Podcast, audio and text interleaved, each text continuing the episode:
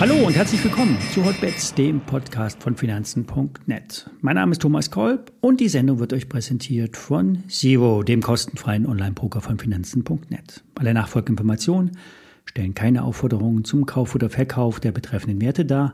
Bei den besprochenen Wertpapieren handelt es sich um sehr volatile Anlagemöglichkeiten mit hohem Risiko. Dies ist keine Anlageberatung und er handelt auf eigenes Risiko. Ja, wer kauft denn eigentlich noch die ganzen Tech-Aktien, könnte man sich fragen. Der letzte Dip wurde wieder einmal gekauft. Die Techs haben gestern Abend den Markt schon wieder nach oben gezogen. Diesmal waren es Apple und Microsoft, die den Run anführten. Nvidia bekam das Siegel Top Pick of the Year von Morgan Stanley, Kursziel 500 Dollar. Tesla wurde schon wieder durch Calls auf Tagesbasis nach oben getrieben. Die Nasdaq hat für die technisch orientierten Trader die entscheidende Marke bei 14.800 Punkten ähm, die Marke dort gehalten und der Markt ist nach oben gedreht, will sich über 15.000 etablieren und es scheint so zu sein, dass die Bullen immer noch am Ruder sind, obwohl der Markt eigentlich schon wackelt. Der DAX ist nämlich angeschlagen und nicht nur wegen Siemens Energy. 16.000 ist so eine Marke, Bleiben wir darüber, ist die Korrektur verschoben. Treiben wir ab, werden unter 15.700 Punkten die Schleusen geöffnet. Dann kommen 15.000 und 14.800 als Ziele. Aber Timing ist alles. Was den Markt bewegen könnte, ist die Liquidität der Notenbanken. Gestern gab es einen Kommentar aus der US-Notenbank-Ecke. Es müssten 90 Prozent der Liquidität aus dem System ähm, wieder abgezogen werden, die vorher nämlich aufgrund der Krisen in den Markt gepumpt wurden. Sharon Powell gibt in der gestrigen Anhörung offen zu, dass man nicht jede Krise mit neuem Geld bekämpfen kann. Normalität heißt die Marschrichtung. Daher hat es auch gestern ähm, die Bank of England, die Schweizer Nationalbank und die Notenbank aus Norwegen getan. Sie haben die Zinsen angehoben.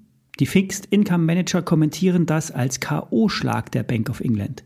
Die Notenbank hat nach Ansicht der Anleihenmarktexperten genug davon, die Inflation schön zu reden. Höhere Inflation und höhere Löhne bei einem engen Arbeitsmarkt machten diesen Schritt einfach nötig, obwohl die Stabilität des englischen Guildmarktes, also dem Anleihenmarktes, als kritisch gesehen wird.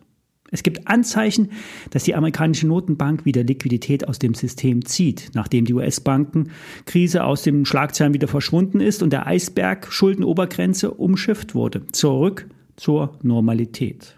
Ich bleibe weiterhin im Discount Short auf den DAX investiert.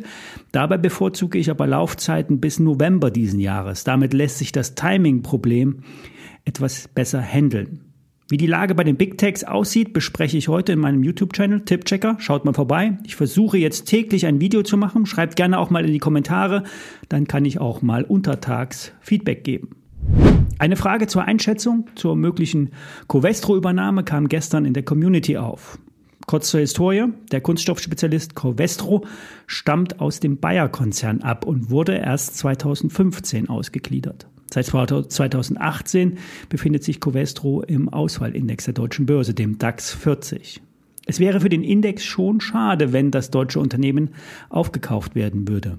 Die Abu Dhabi National Oil Company hat ein bestätigtes Angebot in Höhe von 11 Milliarden Euro vorgelegt.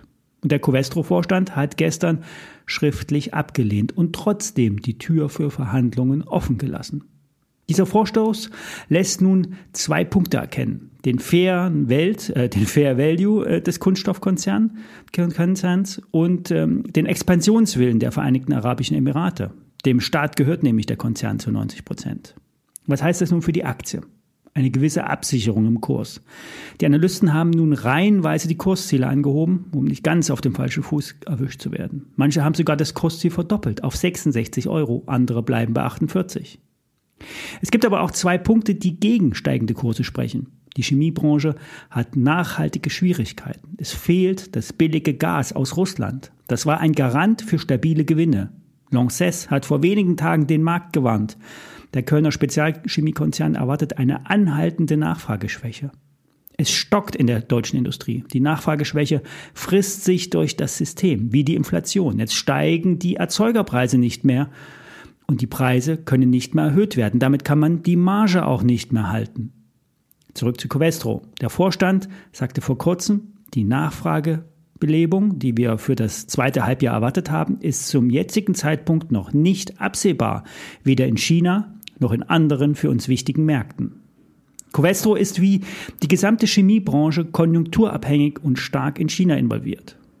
Grundsätzlich mit Blick auf den Gesamtmarkt kommt die Zeit der Gewinnrevidierung an der Börse. Um nicht Gewinnwarnung zu sagen, das klingt immer so negativ, kommt aber auf das Gleiche hinaus. Die Kursreaktionen sind entsprechend heftig. Heute zu sehen bei Siemens Energy. Minus 35 Prozent, nur weil ein paar Teile bei den Windrädern Schwierigkeiten machen. Es steckt mehr dahinter. Die deutsche Industrie hat Probleme. Rezession nennt man das. Fazit. Das Angebot aus Abu Dhabi unterstreicht den Wert der deutschen Industrie. Vielleicht wird etwas verhandelt, um das Gesicht zu wahren. Vielleicht aber ist es aber auch nur eine Message von den Ölländern, wir würden kaufen, wenn ihr uns lasst und der Preis stimmt.